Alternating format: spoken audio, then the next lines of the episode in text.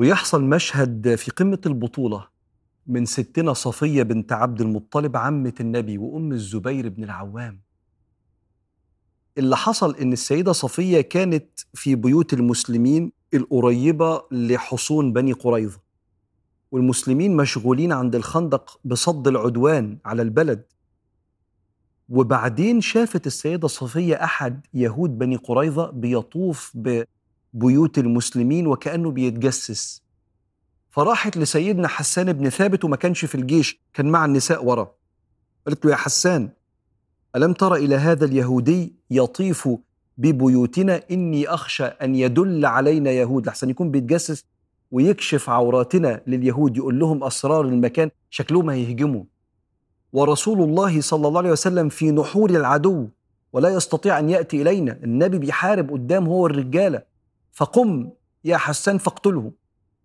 فقال يرحمك الله يا ابنة عبد المطلب أنت تعلمين أني لست لهذا.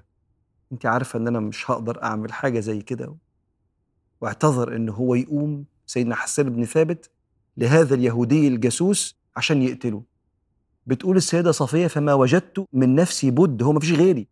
قالت فأتيت على عمود ثم كمنت له من ظهره قامت ضرباه على راسه وقع قعدت تضربه لغاية ما مات اليهودي اللي كان بيتجسس على بيوت المسلمين بعد أن نقضوا العهد وخانوا العهد.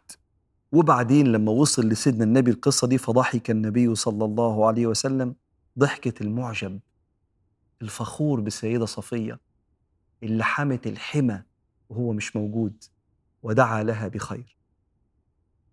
ثم النبي عليه الصلاة والسلام في وسط الحرب دي بيحكي رواة السيرة ابن هشام وابن إسحاق بيقول فبعد ما خلص يوم الحرب ده دخل النبي صلى الله عليه وسلم إلى عريشه إلى الخيمة بتاعته ورفع إيديه للسماء. يا رب انجدنا. دعا دعوتين النبي عليه الصلاة والسلام. احفظهم وخليهم دعائك لما تهجع تهجم عليك جيوش الهموم. إذا كنت عايش في الأمان الحمد لله ومفيش حروب في بلادنا بس الحياة كلها معارك. فرفع إيديه وقال اللهم منزل الكتاب ومجري السحاب اهزم الأحزاب اللهم زلزلهم. ورفع النبي صلى الله عليه وسلم إيديه وقال اللهم استر عوراتنا وآمن روعاتنا واحفظنا من بين أيدينا ومن خلفنا وعن أيماننا وعن شمائلنا ومن فوقنا ونعوذ بعظمتك أن نغتال من تحتنا. بيقول أحد الصحابة فظل النبي صلى الله عليه وآله وسلم يدعو بهذا الدعاء ثلاثة أيام حتى استجاب الله لنا وكشف عنا غمة الأحزاب. قصة السيدة صفية وهي اللي حمت بيوت المسلمين من ناحية اليهود لما بعتوا جاسوس يتجسس كده قبل ما يدخلوا الجيوش. بتفكرني لأن سيدنا حسان بن ثابت كان سنه كبر وضعف. لا مش هقدر أخش في المواجهة دي. فكرني بكل ست قدر ربنا فرض عليها تبقى الست والراجل في بيتها. وتقوم بما يقوم به الرجال لأن مفيش راجل. إما مفيش راجل بالاتفاق لأن جوزها مثلا مسافر عشان لقمة العيش فهي في البيت الست والراجل بنفس طيبة. وإما جوزها توفي إحنا عندنا 12 مليون مرأة عاملة بتعول البيت البيوت في مصر اللي بتصرف اللي بتشتغل.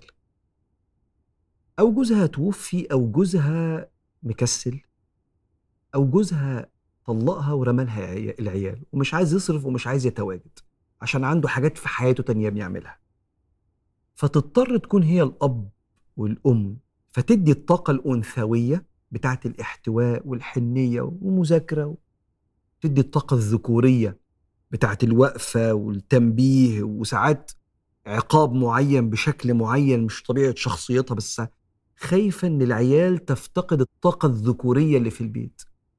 فبتلاقي شخصيتها عمالة تتحول ما بين الأنثى وما بين الأب ما بين الأم الحنينة وما بين الأب عشان هي هتعمل إيه؟ ما هو مش موجود سواء بالاتفاق أو غصب عنها بالإرغام. وسبحان الله في مقامات العباد يوم القيامة. أنت ما تعرفش لما سيدنا النبي قال إني أول من أحرك حلق الجنة أول واحد تخش الجنة. فأرى امرأة تزاحمني بأكتافها تخش مع النبي الجنة بأكتافها فأقول من أنت وما لك؟ تقول أنا أرملة قعدت على أيتام لي. جوزي انتقل مات وأنا قمت بدور الراجل والست. يا نهار أبيض داخلة مع النبي تزاحمه بأكتافها. إيه ده؟ إيه ده؟ وعلى فكرة برضه العكس. بس دي أقل شوية إن الراجل يقوم بدور الراجل والست لما الست تسيب له العيال. وتروح بقى تشوف حياتها لما يتطلقوا ولا ايا كان. صعبة. بس توديك يوم القيامة ميزانك مضاعف وأنت عايش في عين ربنا كبير كبير وفي عين سيدنا النبي عليه الصلاة والسلام.